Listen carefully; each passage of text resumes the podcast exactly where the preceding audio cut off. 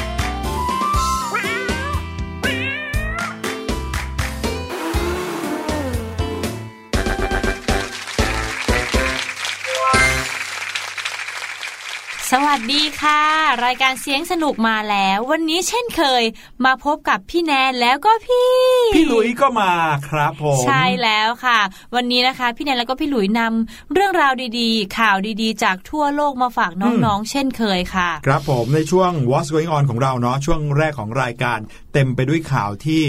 อ่าทั้งให้กำลังใจอืมนะครับเป็นข่าวที่เรียกรอยยิ้ม หรือบางทีก็เป็นอุทาหรณ์ให้เราได้เหมือนกันใช่นรับค่ะ ข่าวในบ้านเราเมื่อตอนช่วงต้นปีนะ เมื่อสักสัปดาห์ที่แล้วเนี่ย ซึ่งเป็นข่าวที่พี่หลุยนะสะเทือนใจมากๆเลยนะค่ะนอกจากข่าวไฟป่าในออสเตรเลียแล้วใช่ไหมครับค่ะยังมีข่าวที่มีน้องคนนึงเนี่ยถูกลูกหลงจากอืมการปล้นร้านทองเนี่ยเสียชีวิตไปเลยใช่แล้วค่ะพี่หลุยอันนี้นะเป็นข่าวไม่ดีเลยนะครับ ซึ่งก็ทำให้เรียกว่าเป็นข่าวดังในประเทศไทยนะอืมน้องๆหลาย ๆ คนพี่หลุยเชื่อว่าคงได้นั่งดูข่าวกับคุณพ่อคุณแม่เหมือนกันค่ะที่ได้เห็น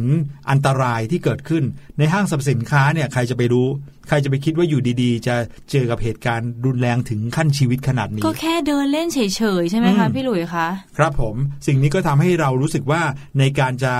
ไปไหนกับคุณพ่อคุณแม่การใช้เราก็ชีต้องวิตด้วยเนาะเออไประวัเที่งยวตัวเนาะกันให้มากขึ้นนะใช่ค่ะเออถ้าเกิดว่าไปเห็นเหตุการณ์อะไรที่แบบโหดูเหมือนจะรุนแรงมีเสียงดังมีวิ่งไล่กัน เราอย่าไปใกล้ๆแถวนั้นอืมนะครับอย่างน้อยที่สุดเราก็ต้องห่วงตัวเราเองใช่หรือว่าค่ะห่วงคุณพ่อคุณแม่อะไรอย่างเงี้ยนะครับ ก็แต่ถ้าเกิดว่ามีโอกาสไหนที่เราสามารถที่จะช่วยเหลือคนอื่นได้ ด้วยความปลอดภัยนะค่ะเราก็สามารถช่วยกันได้เหมือนกันนะใช่แล้วค่ะพี่หลุย นอกจากช่วง What's Going On แล้วอืมวันนี้ช่วงรู้หรือไม่ของพี่ลูกเจี๊ยบก็มีครับเรื่องราวดีๆมา เช่นเคยเลยนะคะ แล้วเหรอมีบอกใบ้หน่อยไหมพี่ลูกเจี๊ยบวันนี้จะเล่าเรื่องอะไรครับ เป็นเรื่องเกี่ยวกับความหอม ความหอมอืมเอาเรื่องเรื่องดอกไม้อะสิ ไม่ใช่ค่ะ แต่เป็นความหอมของหนังสือค่ะเออหนังสือเนี่ยนะโโใช่แล้อ๋วอเป็นหนังสือแบบนี้แน่เลยมันคือแบอะไรบคะเป็นเหมือนการ์ดอวยพรที่หอมๆไงเฮ้ยใช่หรือเปล่าอันนี้ต้องใส่รอลงฟัไปงในพี่หนัลูงกสือเจี๊ยบแล้วแหละค่ะ ครับผมและช่วงสุดท้ายห้องเรียนสายชิลของวันนี้อาจครัจะบ ชิลอยู่นะ แต่ว่าเป็นวิชาที่บางครั้งน้องๆอาจจะคิดว่าไม่ชิลเนาะเพราะว่าเป็นวิชาภาษาอังกฤษค่ะ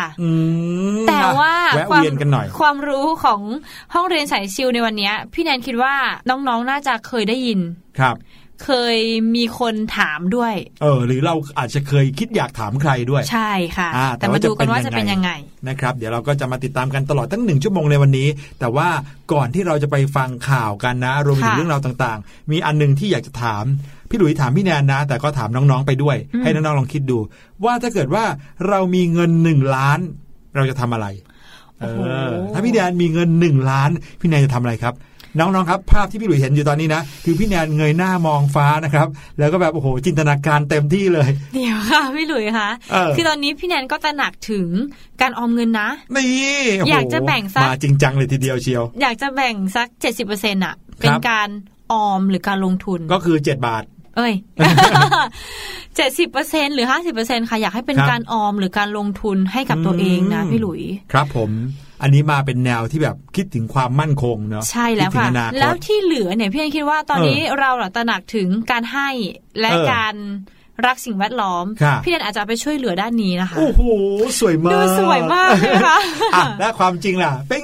อะอาจจะมีช้อปปิ้งบ้าง ซื้อหมดเลยน่อไม่ละค่ะ เออ บางคนบอกว่าเงินหนึ่งล้านเนี่ยเป็นเงินที่เยอะมากๆเลยนะครับอืมนึกก็ยังนึกไม่ออกเลยอะว่าจะใช้ยังไงให้หมดค่ะเพราะว่าในแต่ละวันเนี่ยซื้อกับข้าวเนาะหรือว่าซื้ออาหารกิน ซื้อขนมกินที่โรงเรียนค่ะคุณแม่ให้เป็น100 บาท หรือบางบ้านอืมคุณแม่ให้แค่ 60 บาทอย่างเงี้ยนะครับ ก็ บางคนเหลือกลับบ้านด้วยซ้ำไปอืมนะครับ ก็จะรู้สึกว่าโอ้โหแล้วถ้ามี 1 ล้านจะซื้ออะไร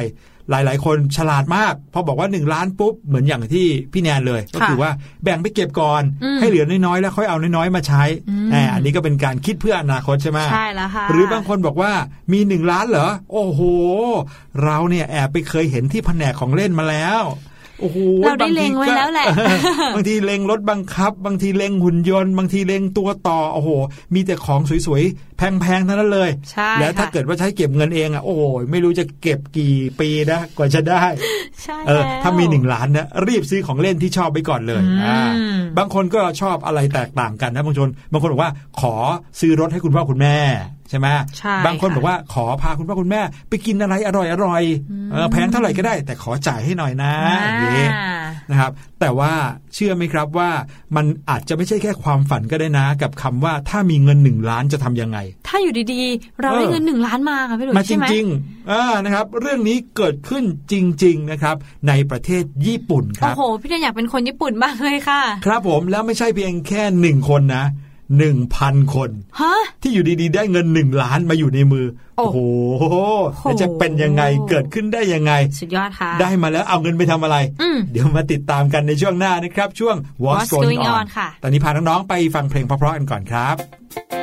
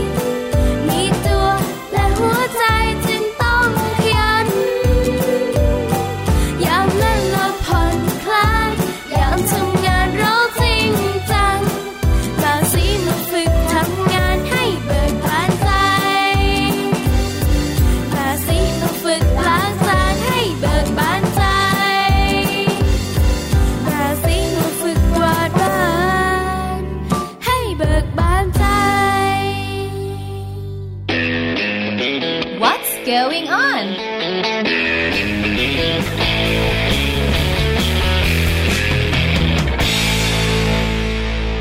มาแล้วล่ะค่ะ ช่วง What's Going On ของวันนี้ครับอย่างที่พี่หลุยพี่แดนพูดกันถึงเรื่องเงินเมื่อกี้อืมตอนนี้เราจะมาเข้าข่าวนะคะ ก็คือข่าวที่มีคนตั้งหนึ่งพันคนครับได้รับเงิน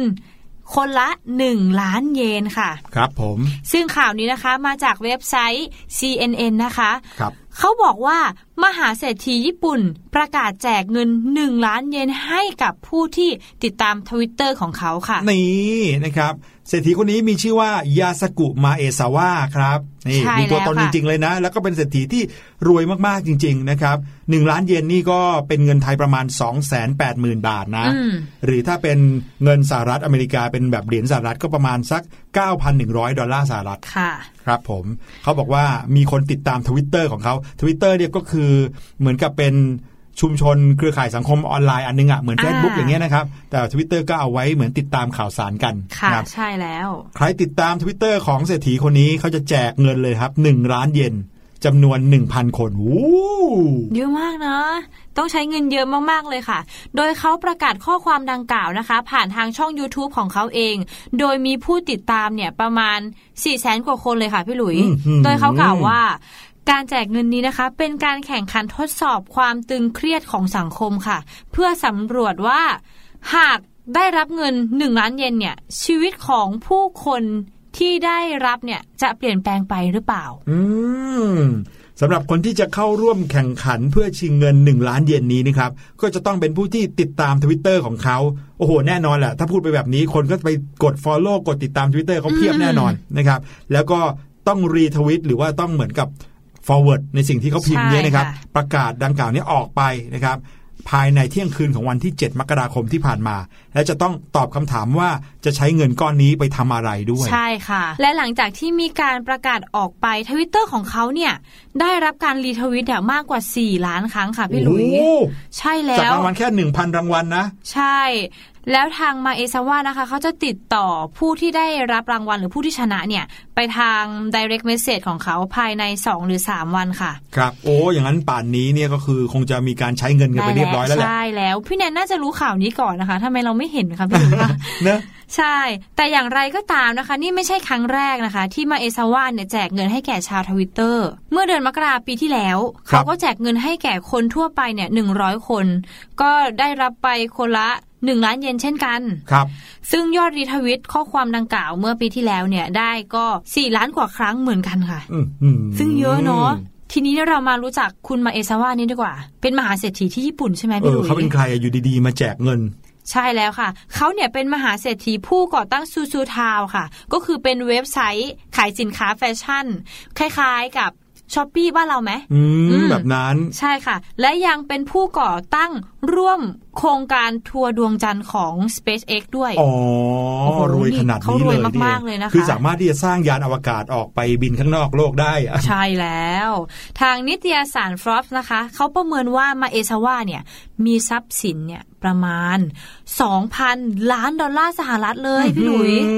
มมิหน้าการแจกเงินแค่นี้ถึงได้ไม่สะเทือนอะไรเลยนะครับใช่แล้วขนหน้าแข้งไม่ร่วงว่างั้นเถอะ ใช่นะครับ นี่ก็คือข่าวแปลกหนึ่งข่าวอืมนะครับจริงๆแล้วไม่ใช่ข่าวใหม่เอี่ยมนะ เพราะว่าเรื่องนี้เกิดขึ้นเมื่อสัปดาห์ก่อนแล้วค่ะนะครับใช่แล้วแล้วก็ต้องบอกเลยว่ามีคนไป forward หรือว่า retweet เอ่อโพสต์ของเขาเนี่ยเยอะแยะมากมายเลยนะครับจนกระทั่งมีการแจกเงินกันไปเรียบร้อย แล้วก็อยากติดตามผลจังเลยอะใช่แล้วค่ะว่าอยากรู้เหมือนกันว่าคนที่ได้เงินเนาะอืมเขาเอาไปทำอะไรบ้าง เอาไปทำอย่างที่เขาได้บอกไมซาว่าหรือเปล่า ใช่เพราะ เขาตั้งใจที่จะสร้างเหตุการณ์นี้ขึ้นมาเนี่ยก็เพื่อสำรวจดูเลยนะว่า ถ้าใครได้รับเงินหนึ่งล้านเยนไปแล้วจะเอาไปใช้ทำอะไรบ้างอืมใช่นะครับแล้วค่ะ น่าสนใจจริง ๆเลยนะครับ เดี๋ยวยังไงคงจะได้ติดตามกันอืมนะครับแล้วเดี๋ยวพี่หลุยจะไปหาข้อมูลมาให้เพิ่มเติมแล้วกันนะครับว่า เอ๊ะมีใครบ้างที่ได้รับเงินไป แล้วรับไปแล้วเขาเอาไปใช้ทำอะไรบ้างอืมเอาไปใช้ตามที่เขาได้เขียนบอกกับมาเอซาว่าไว้อย่างที่พี่แนนบอกเมื่อกี้นี้หรือเปล่านะครับใช่แล้วค่ะโอ้ยแต่ว่า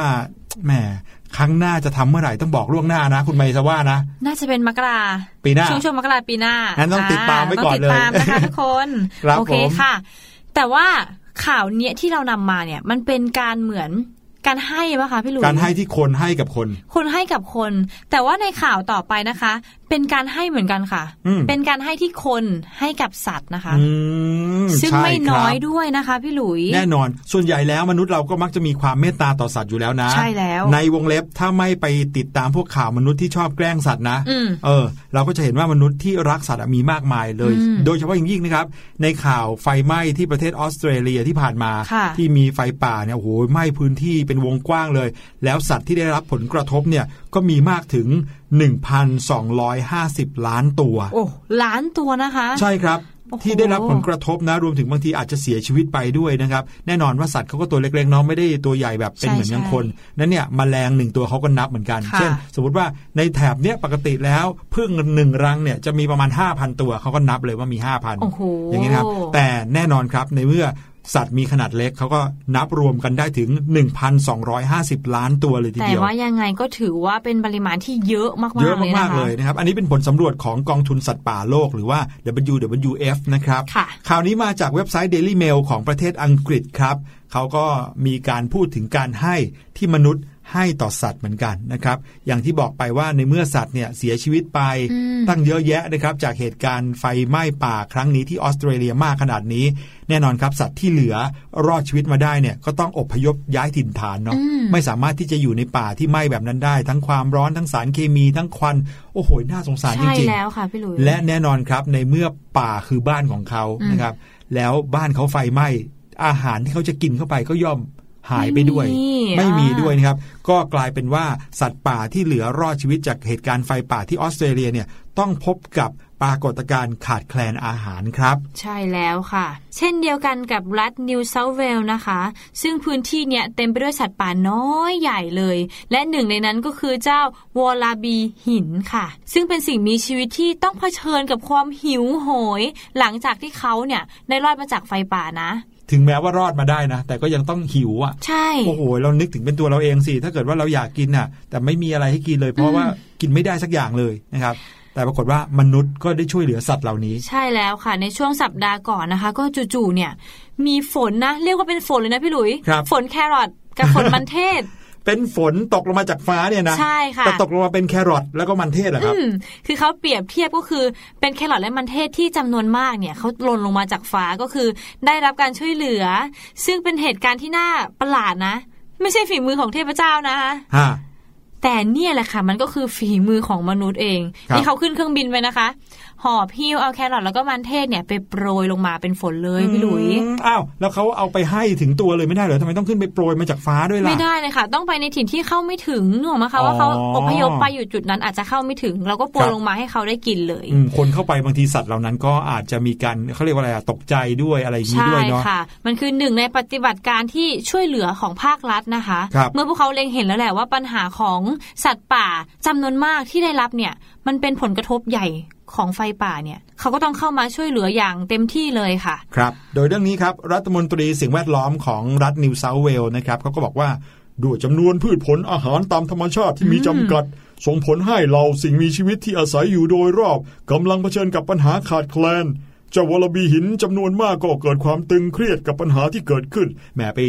รู้จักนิสัยนะไปรู้จักความรู้สึกของวอลลาบีหินด้วยนะ ก็เป็นเรื่องยากมากเลยนะครับ ที่มันจะสามารถรอดชีวิตได้ โดยปราศจากความช่วยเหลือจากมนุษย์อย่างเรานะครับ ค่ะใช่ก็แวเลยทำให้ตลอดสัปดาห์ที่ผ่านมานะครับ เจ้าหน้าที่รัฐก็เลยนำเอาเฮลิคอปเตอร์ขึ้นบินนะครับ พร้อมด้วยแครอทและมันเทศจำนวนกว่า 2,200 กิโลกรัมคือคเท่ารับกับสองตันหรือเปล่าคะใช่พี่หลุเยอะมากเลยนะครับใช่ขึ้นไปคอยโปรยลงมาคอยช่วยเหลือสิ่งมีชีวิตต่างสายพันธุ์ที่อยู่ข้างล่างนะครับอืม พวกเขานะคะเทพืชผลเหล่านั้นนะคะ กระจายไปตามพื้นที่หุบเขาต่างๆ ทั้งในหุบเขาจิงโจ้ หุบเขาแคเพอร์ทีหุบเขาวอลแกนและอุทยานแห่งชาติเคอร์แรนคูบุนดีนะคะ ครับผม การช่วยเหลือในครั้งนี้นะคะ ก็เป็นการเติมเต็มกระเพาะที่ว่างนะคะ ของสัตว์นานาชนิด ให้พวกมันเนี่ยได้มีชีวิตรอบต่อไปนะคะ ซึ่งหลังจากนี้พวกเขาก็ตั้งใจจะติดตามผลติดตามการดูแลว่า การใช้ชีวิตอยู่ของมันจะเป็นยังไง แล้วก็คอยช่วยเหลือมันอยู่เรื่อยๆ เลยค่ะ ครับผมนั่นก็คือสิ่งที่มนุษย์เราก็มีน้ำใจต่อเพื่อนร่วมโลกนะครับใช่ค่ะอย่างสัตว์ที่ต้องเจอกับภาวะ เรียกว่าขาดแคลนอาหารอืมจากไฟป่าในออสเตรเลียโอ้โหต้องบอกเลยนะว่า พี่หลุยเนี่ยฟังเรื่องนี้แล้วก็รู้สึกอะว่าอยากจะไปช่วยอะไรอีกสักอย่างหนึ่งจังเลยอะไรเงี้ยใช่ค่ะเขาเห็นบอกว่ามีการตั้งกองทุนเนาะในการที่จะบริจาคเงินเข้าไปช่วยเหลือนะครับค่ะอันเนี้ยต้องดูดีๆนะครับน้องๆเพราะว่าในโอกาสที่มีเหตุการณ์ไม่ดีเกิดขึ้นนะครับ เหตุการณ์ที่ต้องการความช่วยเหลือมากมายเกิดขึ้นเนี่ยบางทีพวกมิจฉาชีพเขาก็จะทำงานแบบนี้เหมือนกันนะใช่เข้ามาแล้วก็ค่ะแกล้งตั้งเลขบัญชีอะไรที่ไม่เกี่ยวข้องเลยนะครับ แต่ว่าให้เราเนี่ยโอนเงินเข้าไปนะครับเงินคุณก็พ่อเข้าคุณแม่กระเป๋าเขาก็แบบใจดีนะครับอืมแล้วก็อยากจะไปช่วยเหลือเขาจริง ๆ ปรากฏค่ะว่าไปไม่ถึง อันนี้เราถ้าเกิดว่าเจอการประชาสัมพันธ์ในการโอนเงินให้ช่วยเหลือเนี่ยอยากให้น้องๆ หรือคุณพ่อคุณแม่อ่า ติดตามซะก่อนนะครับค่ะหรือว่าเช็คให้ดีซะก่อนว่าเป็นการช่วยเหลือกันยังไงนะครับค่ะพี่หลุยเอาล่ะเรื่องนี้จริงๆก็ผ่านมาได้สักพักแล้วล่ะนะ เพราะค่ะว่าเอ่อไฟป่าในออสเตรเลียเนี่ยก็เรียกว่าใกล้จะจบแล้วอืมนะครับ เอาล่ะพูดถึงสัตว์ป่ามาเยอะแล้วนะครับ มีอีกหนึ่งข่าวนะครับที่พูดถึงสัตว์ป่าเหมือนกัน แล้วก็เป็นสัตว์ป่าที่เผชิญกับภัยพิบัติเหมือนกันด้วยนะครับค่ะแต่ว่าไม่ใช่ภัยพิบัติไฟป่าแล้วนะครับ เรื่องราวนี้เกิดขึ้นที่ประเทศญี่ปุ่นนะครับเมื่อปี 2011 โน่นน่ะนะครับ แต่ว่าผลมันมาถึงวันนี้ทุกวันนี้ เพราะว่าข่าวนี้เพิ่งบอกเรามาเมื่อสักสัปดาห์ที่แล้วนี่เองนะครับค่ะถ้าใครยังจำได้จริง ๆ น้องๆ น่าจะจำไม่ได้ เพราะว่าน้องๆ น่าจะยังไม่เกิดด เมื่อปี 2011 นะครับเมื่อ 9 ปีที่แล้วนะครับอืมเกิดเหตุการณ์ภัยพิบัติสึนามิเกิดขึ้นค่ะที่ประเทศญี่ปุ่นโอ้โหโถมประเทศญี่ปุ่นจนเสียหายเยอะแยะมากนะครับอืมแล้วสึนามินั้นก็ทำให้เกิดแผ่นดินไหวใช่ไหมแล้วก็ค่ะเกิดคลื่นยักษ์มหาศาลไปทำเอาโรงไฟฟ้านิวเคลียร์ที่ฟุกุชิมะเนี่ยถล่มนะครับอืมนั่นก็ทำให้พื้นที่บริเวณนั้นเนี่ยนะครับ ต้องกลายเป็นที่รกร้างว่างเปล่าเลยใช่เพราะว่าแล้วเมื่อโรงไฟฟ้านิวเคลียร์เสียหาย หรือว่าค่ะพังขึ้นมาเนี่ย คนต้องอพยพออกสัตว์ต้องอพยพออกหมดเลยอืมเพราะถ้าอพยพไม่ทันนะครับ ในพื้นที่ที่มีแต่ปฏิกิริยานิวเคลียร์เนี่ยก็จะทำให้เกิดการผิดเพี้ยนไปหมดเลยนะครับอืมบางทีสัตว์เองก็เปลี่ยนแปลงสายพันธุ์ พืชก็เปลี่ยนแปลงสายพันธุ์คนก็อาจจะค่ะเสียชีวิตได้นะครับค่ะตั้งแต่ปี 2011 จนถึงทุกวันนี้เนี่ยนะครับฟุกุชิมะนะครับหรือตรงบริเวณโรงไฟฟ้านิวเคลียร์นั้นน่ะก็เหมือนกับมี มีมีการถูกให้ทิ้งร้างไว้นะครับค่ะและแน่นอนธรรมชาติก็จะเยียวยาสิ่งเหล่านั้นนะครับ วันเวลาล่วงผ่านไป 9 ปีแล้วนะครับเวลานั้นเนี่ยนะครับเมื่อ 9 ปีก่อนทางญี่ปุ่นจะสามารถอพยพผู้คนในพื้นที่ออกจากจุดเสี่ยงได้ทันเวลาทั้งหมดก็ตาม แต่ก็ทำให้พื้นที่บางส่วนของฟุกุชิมะเนี่ยถูกเรียกว่าระบุเอาไว้ หรือว่าประกาศให้เป็นเขตยกเว้นที่อืมห้ามผู้คนเข้าไปอาศัยเลย ในระหว่างที่ผู้คน 164,000 คนถูกย้ายออกจากที่นั่นออกไปนะครับ ภายในพื้นที่เขตของฟุกุชิมะที่เขาทำให้คนไม่อยู่ในนั้นแล้วเนี่ยนะครับ นักวิทยาศาสตร์นะครับ กลับได้พบกับความเปลี่ยนแปลงครั้งใหม่ ที่น่าสนใจอย่างไม่น่าเชื่อเลยครับพี่แนนโอ้โหเขาบอกว่าในบางจุดของฟุกุชิมะเนี่ยยังคงมีรังสีตกค้างอยู่ แต่ในความที่ไม่ค่อยมีอะไรสิ่งมีชีวิตน้อยๆ อยู่ตรงนั้นเนี่ยกลับพบว่ามีสัตว์หลากหลายชนิด ที่กลับเริ่มกลับเข้ามาอาศัยอยู่ในพื้นที่นั้นเหมือนเดิมโอ้แสดงว่าตัวรังสีอาจจะไม่ได้มีผลกระทบกับสัตว์พวกนั้นมากหรือเปล่าคะใช่ไหมคะนพี่รับหลุยก็พูดง่ายๆก็คือว่าในขณะที่ทางการเนี่ยย้ายคนออกมาหมดค่ะแต่ทางการก็ไม่สามารถสำรวจว่าสัตว์ออกมาด้วยหรือเปล่า หรือออกมาหมดหรือเปล่า แล้วหลังจากผ่านไป 9 ปี ไม่ได้ไปยุ่งอะไรกับตรงนั้นเลยเนี่ย สัตว์ก็กลับเข้าไปอยู่โดยที่คนก็ไม่รู้นะครับค่ะการค้นพบในครั้งนี้เกิดขึ้นไม่นานหลังจากที่นักวิทยาศาสตร์ได้ทำการติดตั้งกล้องสังเกตการณ์ ฝ่ายในพื้นที่นะครับในเขตยกเว้นทั้งหมดของฟุกุชิมะตลอดช่วงระยะการทดลอง 120 วัน ก็คือประมาณ 4 เดือนสี่เดือนเนาะซึ่งค่ะแบ่งเป็น 2 เดือนกับ 2 เดือนนะครับ โดยหลังจากการทดลองจบลงนะครับ มีการเอากล้องไปส่องตั้งทิ้งไว้นะครับ ทีมนักวิทยาศาสตร์ก็ได้ทำการวิเคราะห์ภาพที่พวกเขาเก็บมา เก็บมากว่า 267,000 ภาพ โอ้โห เยอะมากเลยถ่ายนะเป็นคะภาพนิ่งมาเยอะเลยนะครับอืมแล้วก็พบว่าในปัจจุบันนะครับ ในพื้นที่ที่ไร้ผู้คนในฟุกุชิมะนั้นนะครับ กลายเป็นที่อยู่ของสัตว์ป่านะครับ ไม่ว่าจะเป็นหมู ลิง สุนัขจิ้งจอกโอ้โหเข้าไปอยู่กันเพียบเลยโอ้โหนะครับและอ้างอิงจากคุณโทมัสฮินตันนะคะ นักนิเวศวิทยาลังสี มหาวิทยาลัยฟุกุชิมะนะคะ เขาบอกว่า ดูเหมือนว่าเวลาผ่านไปสัตว์ป่าบางชนิดเนี่ยก็จะมีการตอบสนองที่ดี ต่อการที่พื้นที่ไม่มีมนุษย์อยู่แล้ว แม้ว่าพื้นที่จะยังคงมีปริมาณรังสีหลงเหลืออยู่บ้างก็ตามอือืมมการค้นพบครั้งนี้นะคะ แสดงให้เห็นถึงความจริงที่น่าสนใจมากข้อหนึ่งเลยนะคะ นั่นก็คือ แม้ว่าสัตว์ในพื้นที่เนี่ยจะได้รับผลกระทบจากรังสีก็ตาม แต่ผลกระทบดังกล่าวเนี่ย กลับไม่ได้มีผลกระทบต่อการเสียประชากรสัตว์ในระยะยาวเลย เมื่อเทียบกับผลกระทบต่อประชากรสัตว์ที่เกิดจากมนุษย์ค่ะพี่หลุยอืมพูดง่ายๆก็คือว่ามนุษย์เนี่ยทำให้สัตว์สูญพันธุ์ได้มากกว่าธรรมชาติ ใช่แล้วค่ะเออฟังแล้วเศร้าจังเลย ข้อมูลจากการทดลองนี้นะคะ ค่อนข้างจะเห็นได้ชัดเลยว่า การอยู่อาศัยของมนุษย์นั้นเนี่ยทำลายประชากรสัตว์ได้มากกว่า ผลกระทบจากรังสีซะอีกค่ะพี่หลุย จริงด้วยนะครับ โอ้ฟังดูแล้วก็รู้สึกเนาะว่ายิ่งเราเนี่ยอยู่ใกล้ธรรมชาติมากเท่าไหร่อืมนะครับ เราอาจจะไปทำความเสียหายให้ธรรมชาติมากเท่านั้นก็ได้ใช่แล้วนรับค่ะลองนึกดูสิว่ามนุษย์เนี่ยนะครับ อยู่ดีๆ ก็เดินเข้าไปในป่าใช่ไหมอืมแล้วก็ไปถางป่าแล้วก็สร้างเป็นบ้านให้ตัวเองอยู่อืมในขณะที่สัตว์อยู่ในป่า เขาก็อาศัยอยู่กับป่าได้โดยไม่ได้ทำลายอะไรเลยใช่แล้วนะครับค่ะนี่ก็เป็นสิ่งที่ทำให้เราต้องคิดเหมือนกันนะครับน้องๆว่าถ้าเราเนี่ยอยู่ในแบบเดียวกันกับที่สัตว์อยู่ในป่าไม่ได้ค่ะเราควรจะกระทบสัตว์ หรือกระทบป่าให้น้อยที่สุดเท่าที่จะทำได้เลยนะอืมอืม โอ้โห สุดยอดมากๆเลยนะครับ กับข่าวเรื่องราวของธรรมชาติ สัตว์ป่าสิ่งแวดล้อมนะ จริง ๆ แล้วถ้านับข่าวที่เราได้เล่าไปในตอนต้นด้วยอะก็จะเห็นว่าจริง ๆ มนุษย์กับสัตว์เนี่ยพึ่งพากันนะครับค่ะก็มีหลาย ๆ อย่างเลยล่ะที่ถ้าเกิดว่าสัตว์เนี่ยไม่ได้มนุษย์ก็คงจะไปได้ยากเหมือนกัน อย่างเช่นการโปรยแครอทโปรยมันเทศลงมาจากเครื่องบินอย่างเงี้ยใช่แล้วถ้ามนุษย์ค่ะเนี่ยอยู่ในป่าเหมือนสัตว์เลยเนี่ยนะครับมนุษย์ก็อาจจะช่วยเหลือสัตว์แบบนี้ไม่ได้ก็ได้อืม นะครับ ก็เลยเอามาเล่ากันนะครับ เผื่อว่าใครได้ฟังข่าวเหล่านี้แล้ว ได้อะไรเป็นไอเดียของตัวเองนะครับ ได้แนวคิดในการที่เราจะใช้ชีวิตอยู่กับธรรมชาติและสิ่งแวดล้อมได้ ดีที่สุดยังไงก็อย่าลืมแบ่งปันกันเข้ามาได้ ใช่แล้วละค่ะครับเอาละค่ะ ตอนนี้เราไปพักฟังเพลงสักครู่ เดี๋ยวช่วงหน้านะคะ ช่วงรู้หรือไม่กับพี่ลูกเจี๊ยบนะคะ อย่างที่ต้นรายการเราจะมาพบกับความหอมๆของหนังสือกันดีกว่านะคะ ช่วงหน้าค่ะ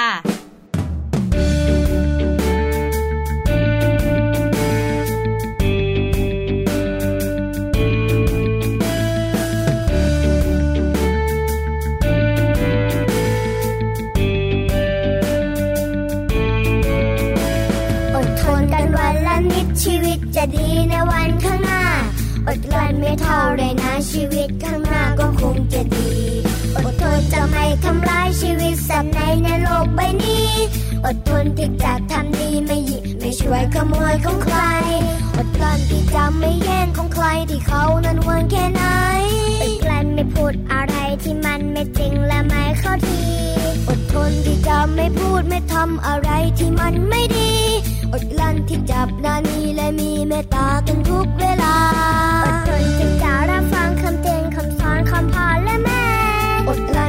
เปลี่ยนแปลงสิ่งที่แย่ๆให้ดี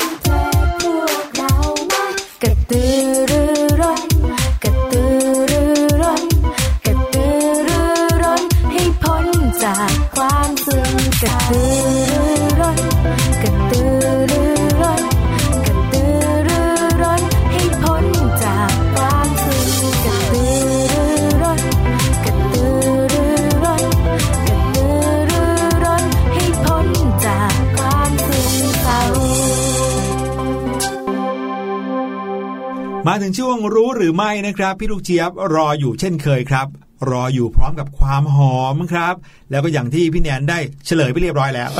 นะครับ ว่าเป็นความหอมนั้นไม่ใช่เรื่องของน้ำหอม หรือเรื่องของกระดาษหอมอะไรเลยนะครับ แต่เป็นเรื่องของหนังสือที่หอม แต่จะหอมได้ยังไงหอมจากไหน หนังสือที่ฉีดน้ำหอมหรือเปล่าอืมไปฟังกันเลยครับค่ะกับช่วงรู้หรือไม่ครับ รู้หรือไม่กับพี่ลูกเจี๊ยบ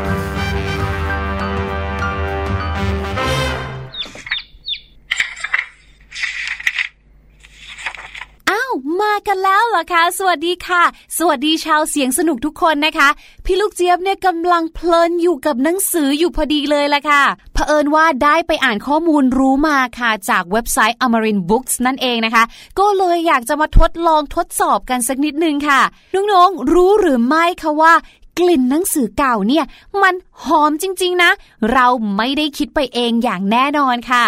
หนังสือแต่ละเล่มเนี่ยนะคะ ก็มีเอกลักษณ์เฉพาะตัวเนาะไม่ว่าจะเป็นเรื่องของการออกแบบปกนะคะ เนื้อเรื่องรูปแบบเล่ม หรือแม้กระทั่งกลิ่นของหนังสือค่ะ และนิสัยในการเลือกหนังสือของแต่ละคนเนี่ยก็เป็นเอกลักษณ์เฉพาะตัวเหมือนกับหนังสือนั่นแหละค่ะ บางคนเนาะเวลาเลือกหนังสือเนี่ยก็อาจจะพิถีพิถันนิดนึงค่ะ ก็คือจะเลือกแบบว่าปกที่เรียบเนียนไม่พับไม่งอนะคะ มีการส่องไฟส่องแล้วส่องอีกว่า มีรอยยับนะคะ หรือว่ามีรอยขีดข่วนอะไรที่หนังสือหรือเปล่า สันหนังสือเนี่ยสวยงามหรือเปล่า มีกระดาษขาด หรือว่ามีการยับอะไรขึ้นมา หน้ากระดาษขาวสะอาดหรือเปล่านะคะ ในขณะที่ค่ะน้นหนังสือบางคนเนี่ยก็อาจจะหลงไหลได้ปลื้ม ชอบหนังสือเก่าค่ะ ที่หน้ากระดาษเนี่ยเปลี่ยนจากสีขาวเป็นสีเหลืองหรือว่าสีน้ำตาลค่ะ บอกเลยนะว่า ไม่ใช่แค่ความขลังของหนังสือที่สีมันเปลี่ยนไปเท่านั้นนะคะ แต่ค่ะนอนหนังสือหลายคนที่ชอบหนังสือเก่าเนี่ยนะคะ ยังบอกเป็นเสียงเดียวกันด้วยว่า สาเหตุหนึ่งก็เพราะว่า พวกเขาเหล่านั้นค่ะ ชอบดมกลิ่นหนังสือเก่านั่นเองค่ะ สงสัยกันหรือเปล่าคะว่า แล้วเจ้ากลิ่นหนังสือเก่าเนี่ยนะคะ มันมีกลิ่นเหมือนกับอะไรกันเนี่ย บางคนค่ะเขาก็บอกว่า กลิ่นหนังสือเก่าเนี่ยนะคะ กลิ่นเหมือนเมล็ดอัลมอนด์คั่ว สงสัยวันนี้ต้องลองกลับไป ซื้ออัลมอนด์ในห้างสรรพสินค้าแล้วไปคั่วดูซะแล้วค่ะ แต่ว่าบางคนค่ะเขาก็บอกว่ากลิ่นของหนังสือเก่าเนี่ยนะ พอลองดมฟืดเข้าไปแล้วเนี่ย กลิ่นมันช่างหอมหวาน เหมือนกลิ่นของดอกวานิลาจางๆค่ะ และหนอนหนังสือคนอื่นๆนะคะ ก็ยังเปรียบเทียบไปอีกค่ะว่ากลิ่นเหมือนควันไฟบ้างล่ะ กลิ่นเหมือนเปลือกไม้บ้างล่ะ กลิ่นเหมือนกาแฟบ้างล่ะแม้กระทั่งค่ะหนอนหนังสือบางคนนะเขาก็บอกว่ากลิ่นเนี่ยเหมือนช็อกโกแลตเลยล่ะค่ะ กลิ่นมันแตกต่างกันขนาดนี้เนี่ยคำถามมาเลยค่ะว่า ถ้าอย่างนั้นกลิ่นของหนังสือเนี่ยมันเกิดขึ้นได้อย่างไรล่ะเนี่ย นักวิทยาศาสตร์เขามีคำอธิบายค่ะ เขาบอกว่ากลิ่นของหนังสือเนี่ยนะคะ มันเกิดจากสารประกอบอินทรีย์ที่ระเหยง่ายค่ะ ซึ่งเจ้าสารประกอบอินทรีย์ระเหยง่ายเหล่านี้นะคะ ก็มาจากสารประกอบหลากหลายในกระบวนการผลิตนั่นแหละค่ะ ตั้งแต่วัตถุดิบในการผลิตกระดาษ เนื้อไม้ที่ใช้ทำกระดาษ ซึ่งนั่นก็คือลิกนินนั่นเอง รวมไปถึงเซลลูโลสค่ะ พอเวลาผ่านไปเนี่ยนะ เจ้าลิกนินเนี่ยก็จะเกิดการออกซิไดซ์ใช่ไหมคะ ได้เป็นกรดฟีนอลิกค่ะ ซึ่งทำให้เจ้ากระดาษเนี่ยกลายเป็นสีเหลือง และกรดนี้นะคะก็ยังไปทำปฏิกิริยากับเซลลูโลส จนเกิดเป็นกลิ่นเฉพาะตัวขึ้นมาในที่สุดค่ะ แถมนะคะเจ้ากลิ่นเฉพาะตัวอันนี้ค่ะ บางทีก็ไปผสมกันของกลิ่นสารเคมีในหมึกพิมพ์ หรือกลิ่นของกาวหรือวัสดุเชื่อมต่อต่างๆ อีกค่ะ พอหนังสือเนี่ยนะ โดนความร้อนค่ะอย่างแสงไฟ หรือแม้กระทั่งางไขมันจากนิ้วมือของเราค่ะ พอเวลาผ่านไปนะคะ สารประกอบหรือว่าส่วนประกอบต่างๆ เหล่านี้ก็จะมีการผสมรวมกันอยู่บนหน้ากระดาษค่ะ ประกอบกันขึ้นมา กลายเป็นกลิ่นที่มีเอกลักษณ์นั่นเองค่ะ ส่วนมากเนี่ยก็มักจะคล้ายกับอัลมอนด์ผสมวานิลาหวานหอมเนี่ยแหละค่ะ ก็เลยกลายเป็นสาเหตุให้นักอ่านหรือว่าบรรดาหนอนหนังสือมากมายเนี่ยรู้สึกหลงไหลไปกับกลิ่นของหนังสือเก่าค่ะ เพราะว่ามันเป็นกลิ่นที่คล้ายกับธรรมชาติสร้างขึ้นมา จนเราเนี่ยรู้สึกผ่อนคลายนั่นเอง ตามหลักของอโรมาแล้วเขาก็บอกด้วยนะว่า กลิ่นที่ทำให้เราเนี่ยรู้สึกผ่อนคลายหนึ่งในนั้นนะคะ ก็คือกลิ่นแนวออกวานิลาแบบนี้เนี่ยแหละค่ะ และในภาษาอังกฤษนะคะ เขาก็มีคำที่ใช้เรียกกลิ่นของหนังสือที่มีเอกลักษณ์พิเศษแบบนี้ด้วยนะคะ เขาเรียกว่า bibliosmia นั่นเองค่ะ มาจากภาษากรีกของคำว่า book แล้วก็ smell รวมกันนั่นเองนะคะ ก็คือคำว่าหนังสือกับกลิ่นค่ะ ซึ่งเขาบอกว่าเจ้าสิ่งนี้เนี่ยนะคะ เคยเป็นปรากฏการณ์ที่นักอ่านเนี่ยนำมาใช้ในการต่อต้านหนังสืออิเล็กทรอนิกส์หรือที่เราเรียกกันว่า e-books นั่นเองค่ะ โดยหนอนหนังสือกลุ่มนี้เนี่ยนะคะ ที่เขาชอบกลิ่นหนังสือเก่าเนี่ยเขาก็บอกเขาว่าเฮ้ยการอ่านหนังสือเนี่ยก็จะทำให้เราเนี่ยได้กลิ่นของหนังสือ ซึ่งนั่นเนี่ยคือประสบการณ์อีกอย่างหนึ่งที่บรรดาอีบุ๊กเนี่ยไม่มีวันทดแทนได้อย่างแน่นอนค่ะ สำหรับใครที่ฟังมาถึงตรงนี้นะคะ แล้วเนี่ยตอบตัวเองได้เลยว่าเราเนี่ยรู้สึกหลงไหลชอบกลิ่นของหนังสือเก่า ชอบมากถึงขั้นที่ว่าไม่สามารถจะห้ามตัวเองให้หยิบมาดมได้เนี่ย อย่าตกใจไปนะคะอันนี้เป็นเรื่องปกติค่ะ เพราะกลิ่นของหนังสือค่ะ เกิดจากปฏิกิริยาทางเคมีของกระดาษ ยิ่งเวลาผ่านไปยาวนานมากเท่าไหร่ค่ะกลิ่นเนี่ยก็จะยิ่งหอมมากกว่าเดิมด้วยแหละค่ะ แต่ก็ต้องระวังเหมือนกันนะคะ เพราะว่าในบรรดาหนังสือเก่าเนี่ยนะคะ ส่วนมากแล้วเนี่ยก็อาจจะมีฝุ่นหรือบรรดาเชื้อราในอากาศค่ะ ที่ทำให้เราดมเข้าไปแล้วเนี่ยอาจจะทำให้เราเนี่ยเกิดอาการภูมิแพ้ค่ะ เช่น คันคอคันหูจามเป็นหวัดคันตาแบบนี้นะคะ อันนี้ก็ต้องระวังเหมือนกันถ้าใครมีอาการแบบนี้นะคะ หยุดดมเลิกดมไปก่อนนะคะ แล้วก็ไปหาคุณหมอรักษาอาการให้เรียบร้อย แล้วหนังสือเก่าของเราที่เก็บเอาไว้นะคะ ก็ต้องหมั่นเอาออกมาทำความสะอาดปัดปัดฝุ่นหน่อยค่ะ ให้กลิ่นมันยังอยู่แต่ไร้ซึ่งไรฝุ่นกันสักนิดนึงนะคะ เพื่อความสุนทรียะในการอ่านของเรานะคะ ได้ทั้งความรู้ได้ทั้งกลิ่น แต่ไม่ต้องได้ไรฝุ่นขึ้นมาค่ะ และทั้งหมดนี้นะคะก็คือเรื่องราวน่ารู้สนุกสนานที่พี่ลูกเจี๊ยบนำมาฝากกันในช่วงของรู้หรือไม่นั่นเองค่ะ ส่วนตอนนี้นะคะ พี่ลูกเจี๊ยบขอตัวค่ะไป โดบกลิ่นหนังสือเก่าแล้วก็ประมวลผลนิดนึงค่ะว่ากลิ่นมันเหมือนอะไรกันแน่ พบกันใหม่ครั้งหน้านะคะ วันนี้สวัสดีค่ะ รู้หรือไม่กับพี่ลูกเจี๊ยบอ๋อ ไม่ใช่หนังสือที่ฉีดน้ำหอมอืม แต่เป็นหนังสือที่ถูกเก็บไว้นานๆ แล้วมีความหอม ใช่แล้วค่ะอืมแต่พี่หลุยว่านะ บางทีอย่างที่พี่ลูกเจี๊ยบบอกแหละ คนเราเนี่ยบางครั้งไม่ได้ชอบเหมือนกันนะอืมบางคนมองว่ากลิ่นหนังสือเก่าเนี่ยดมแล้วอาจจะเกิดอาการจามได้อ่าเออเพราะอาจจะมีอาการภูมิแพ้ตามฝุ่มานหรือเปล่าคะพี่หลุยด้วยหรือเปล่านะครับ แต่ว่าใครที่เขามีแบบแนวคิดห รือว่ามีสุนทรีหน่อยในการอืมดมเขาอาจจะดมแล้วได้กลิ่นไม้เนอะได้กลิ่นช็อกโกแลตได้กลิ่นกาแฟอะไรแบบนั้นก็ได้ค่ะนั่นก็คือสิ่งที่ช่างสังเกตจริงๆเลยมนุษย์นะครับ แล้วก็ถ้าเกิดว่าเราสังเกตจริง ๆ สิ่งรอบตัวเราก็อาจจะมีกลิ่นที่น่าสนใจทั้งหมดเลยก็ได้ ใช่แล้วค่ะพี่หลุย เอาละค่ะ เดี๋ยวพักอีกสักครู่ไปฟังเพลงเพราะๆกันก่อนนะคะ ช่วงหน้าห้องเรียนสายชิว วันนี้มากับวิชาภาษาอังกฤษค่ะ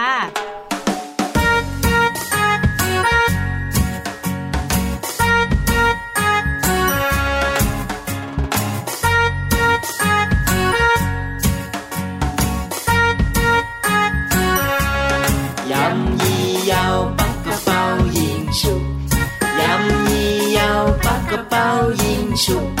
任意又不个包现熟，任意又不个包现熟。ถ้าเธอออกคอน ฉันจะออกกันไกล ไม่ต้องประหลาดใจ ฉันให้เธอชนะนะนะนะนะจะออกกันใคร ฉันจะออกกระดาษ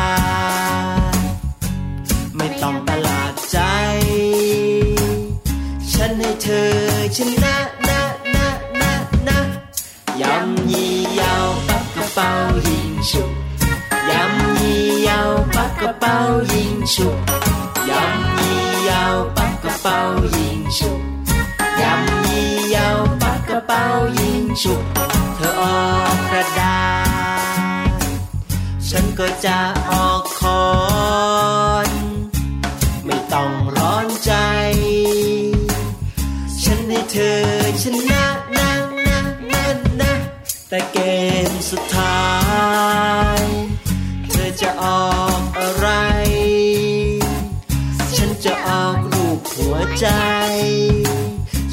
ความรักชนะนะนะนะนะยำยียาวปักกระเป๋ายิงชุกยำยียาวปักกระเป๋ายิงชุกยำยียาวปักกระเป๋ายิงฉุกยำยียาวปักกระเป๋ายิงชุกชุกชุกชุกชุก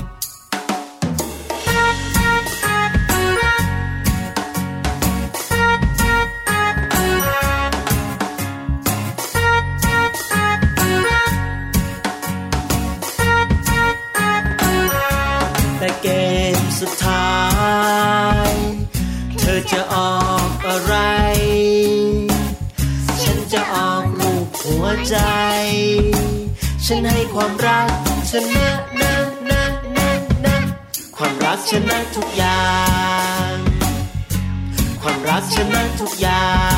ง ความรักชนะทุกอย่างพ่อแม่บอกไว้อย่างนั้นนะนะนะนะยำยี่ยาวปักกระเป๋ายิงฉุกยำยี่ยาวปักกระเป๋ายิงฉุกยำยี่ยาวปักกระเป๋ายิงฉุกยำยี่ยาวปักกระเป๋ายิง 就走，走，走。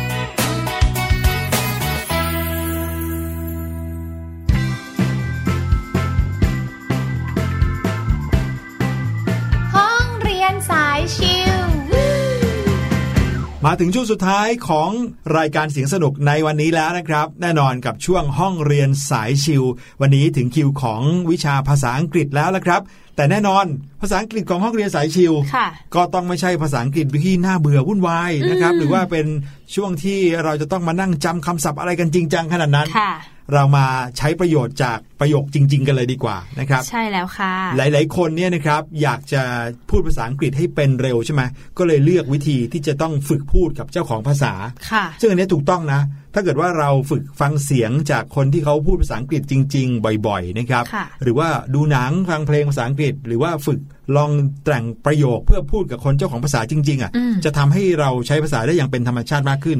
เก่งเร็วขึ้นนะครับ แต่ว่านะครับบางทีเราก็พยายามพยายามเลยนะฮะที่จะคิดประโยคขึ้นมาพูดกับเขา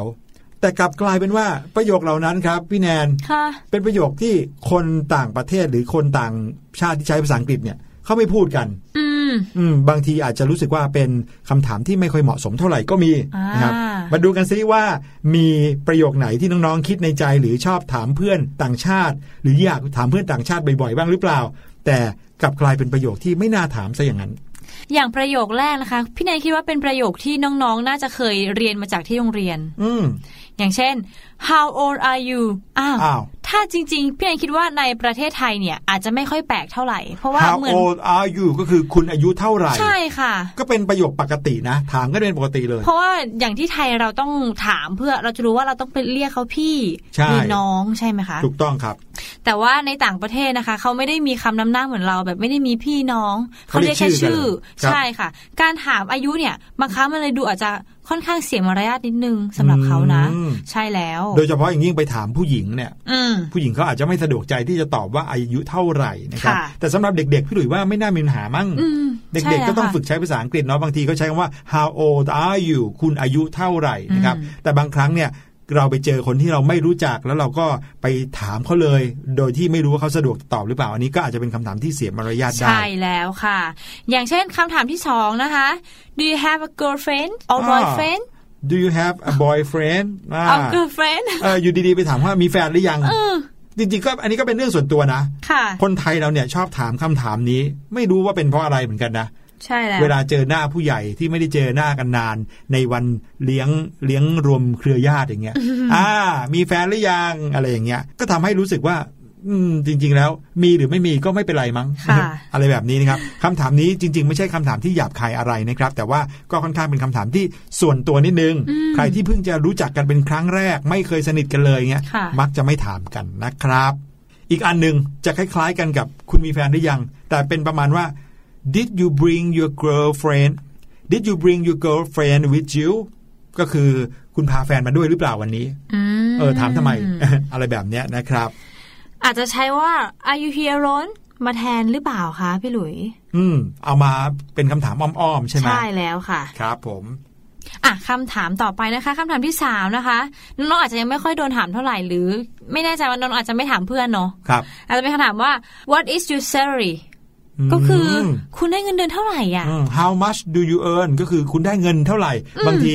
ถามเพื่อนเลยว่าได้ตังค์จากแม่มาวันละเท่าไหร่ เดือนละเท่าไหร่อ่าอย่างเงี้ยซึ่งการถามถึงเงินเดือนนะคะ จริง ๆ แล้วเนี่ยอย่างคนไทยเขาก็ไม่ค่อยถามกันแบบตรงๆหรือเปล่าคะครับเพราะว่าอาจจะแบบเป็นการเสียมารยาทนิดนึง หรืออาจจะเป็นเรื่องส่วนตัวด้วย เช่นกัน เช่นกับ เช่นเดียวกับคำถามสองคำถามก่อนหน้านี้ ใช่ แล้วก็อีกอย่างหนึ่งก็คือรูปประโยคผิดด้วยนะคำว่า what is your salary เนี่ยอืมถึงแม้จะแปลตรงตัวว่าได้เงินเดือนอะไรคือเงินเดือนของคุณเนี่ยอืมส่วนใหญ่เขาจะไม่ใช้รูปประโยคนี้ เขาจะถามว่า how much do you make ก็คือว่าอ่าคุณทำเงินได้เท่าไหร่อะไรอย่างเงี้ยหรือว่า how much do you earn ก็คือว่าคุณสามารถทำเงินได้เท่าไหร่ ซึ่งบางครั้งเนี่ย ไม่ใช่ประโยคที่ถามกันแบบเพื่อนๆกันหรือว่าเพิ่งเจอกันแล้วถามค่ะแต่อาจจะเป็นคำถามที่ถามกันในการสัมภาษณ์งานอะไรค่ะอย่างเงี้ยนะครับ หรือถามกันในการต้องเอาคำตอบเนี้ไปใช้ประโยชน์อะไรบางอย่างอืมก็เลยจะถามคำเหล่านี้ได้ แต่ถ้าอยู่ดีๆเพิ่งรู้จักกันแล้วไปถามว่าเงินเดือนเท่าไหร่มีตังค์เปล่า มันเหมือนไปถามเขาว่ารวยหรือเปล่าเนี่ยอย่างเงี้ยนะครับเพราะฉะนั้นต้องระวังให้ดีในการถามแบบนี้นะครับ ค่ะ และอีกคำถามต่อมานะคะก็คือ Are you gay Are you gay คุณเป็นเกย์หรือเปล่านั่นนะสิคะ โอ้โห อันนี้เป็นเรื่องที่เซนซิทีฟสุดๆ เลยมากนะครับมากๆเลยค่ะพี่หลุยส์ไม่ะควรถามครับ และคำถามต่อไปนะคะก็คือ Why aren't you married ก็คือทำไมคุณยังไม่แต่งงานนะคะอ่าโอ้โห นี่ยิ่งเป็นคำถามที่บางคนพี่แอนรู้สึกว่าน่าจะ รู้สึกเสียใจนะถ้าได้ยินคำถามนี้มาเจอหน้าพี่แนนหลังจากที่ไม่ได้เจอมานานพี่หลุยถามเลย พี่แนน why aren't you married อ้าวถามทำไมเนี่ยอะไรอย่างเงี้ยนะครับ อันนี้ก็เป็นเรื่องของผู้ใหญ่นะ บางทีผู้ใหญ่อาจจะเจอกันแล้วถามคำถามเหล่านี้ได้ค่ะง่ายนะครับ หรือบางทีก็ไม่ควรถามก็จริงอยู่แต่ว่าเด็กๆ มักจะไม่ค่อยถามหรอกอืมเพราะแน่นอนเราก็ยังคงไม่มีใครแต่งงานอยู่แล้วค่ะนะครับใช่แล้วแล้วคำถามสุดท้ายนะคะ why are you so fat อืม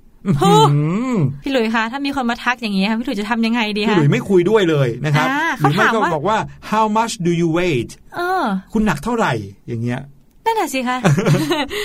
มันก็เหมือนการไปทักเพื่อนเราว่าเฮ้ยเธอทำไมช่วงนี้ดูอ้วนๆนะอ้วนขึ้นหรือเปล่าเนี่ยโอ้โหเพื่อนจะรู้สึกยังไงคะครับผมอย่างที่เรารู้กันเลยว่าฝรั่งเนี่ยเขาอาจจะตัวใหญ่กว่าคนไทยด้วย คนไทยอาจจะชอบไปทักเขาหรือเปล่าอย่างเงี้ยว่าอืมอาจจะสูงกว่า เตี้ยกว่า อ้วนกว่าอ้วนกว่าผอมกว่าครับอันนี้มันอาจจะเป็น เหมือนเราไปชี้จุดบกพร่องให้เขาเขาอาจจะเสียความมั่นใจไปได้นะคะ ใช่ครับ อันนี้ก็เป็นคำถามส่วนตัวอีกนั่นแหละนะครับ แล้วก็เป็นคำถามที่ทำให้ผู้ฟังรู้สึกไม่ดีนะครัใช่ค่ะอันนี้ไม่ว่าจะภาษาอังกฤษภาษาไทยอันนี้ก็ไม่ควรถามนะอืมก็เอารูปประโยคมาเล่าให้ฟังเฉยๆนะครับสรุปง่ายๆเลยก็คือ สิ่งที่ไม่ควรถามในการเจอกันครั้งแรก หรือเพิ่งรู้จักกันเนี่ยก็คือเรื่องที่เป็นส่วนตัว หรือว่าเรื่องที่กระทบต่อความรู้สึกของเขาก็อันนี้เป็นในภาษาไทยเรียกว่ามารยาทนะครับอืมในภาษาอังกฤษเนี่ยไม่มีคำศัพท์ที่แปลว่ามารยาทนะอืมแต่อาจจะเหมือนกับเป็นคำที่ทำให้เรารู้สึกว่าอะไรควรหรือไม่ควรทำนะครับค่ะเอามาฝากกันในช่วงห้องเรียนสายชิวในวันนี้ครับใช่แล้ว เดี๋ยวเรามาพบกันใหม่ในวันพรุ่งนี้นะคะครับวันนี้รายการเสียงสนุกจบแล้ว เจอกันใหม่ในการฟังย้อนหลัง ถ้าใครฟังปุ๊บจบปั๊บย้อนหลังเลยก็ได้นะครับสวัสดีครับ สวัสดีค่ะ สบัดจินตนาการ สนุกกับเสียง เสริมสร้างความรู้ ในรายการ เสียงสนุก